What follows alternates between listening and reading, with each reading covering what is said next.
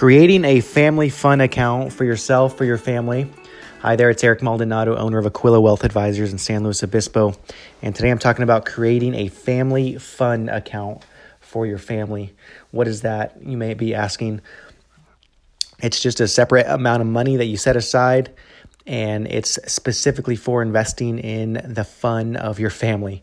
So let's just say you're a business owner with a growing family. I put myself in that category and you're having a tough time pulling the trigger on actually setting aside money or time and not feeling guilty or feeling like you're able to do it, uh, and you just end up not doing the trips or the vacations or you know spending the weekend or long weekend to do that.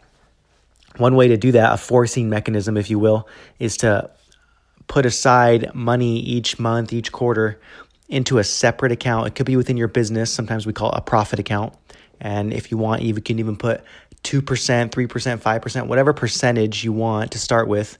If you haven't put away money into a separate account, it could be a business savings account. You just put money in there regularly. It could put a, it could be a fixed dollar amount. Maybe you put a few hundred bucks every time, but I like to do a percentage of what your what your revenue is. That way, it's just consistent. Let's say you bring in ten thousand dollars, well, you just automatically put away two hundred dollars 2%. And over a quarter, three months, you have to take it out, put it into your personal funds, and use it on something for your family, whether it's a vacation, a trip, it could be something simple, uh, toys, games, things that they've wanted to do, experiences. But it's a way to hold you accountable to yourself, to your family, to actually invest in them with your time and your money. That way you don't end up 10, 20 years down the road, your kids are no longer kids. Maybe you're not as uh, energized or have as much fervor for taking trips as you did when you were younger, and now you're wondering or regretting why didn't you do that. Um, this is a way to do that. It's kind of a forcing mechanism, and you develop a rhythm of putting money into this separate account. It's easy to set up, just a separate savings, nothing special about it, bank account.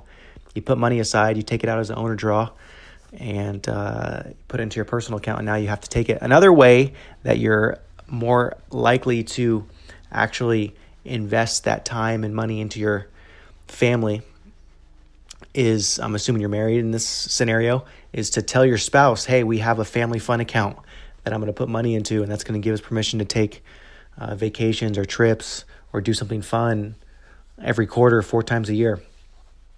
I'm sure once you tell them that, they're going to ask you about it later. Hey, what about that account with all that money in it?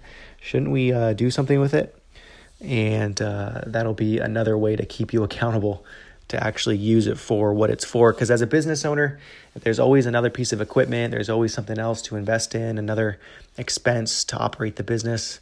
Uh, there's always maybe even more savings we can put aside to feel more comfortable, but you're never going to get the time back. You're never going to get the time back with your kids, with your family, and sometimes you got to create uh, what I call some force, forcing mechanisms to invest in those in those memory dividends. That way, one day when you're older and you can't maybe do the things you wanted to do when you were younger with your younger kids, you can draw on those memories and say, "I'm glad I invested in those moments because now I can uh, take advantage of the dividend that is the memories to give you joy, peace, uh, and fun.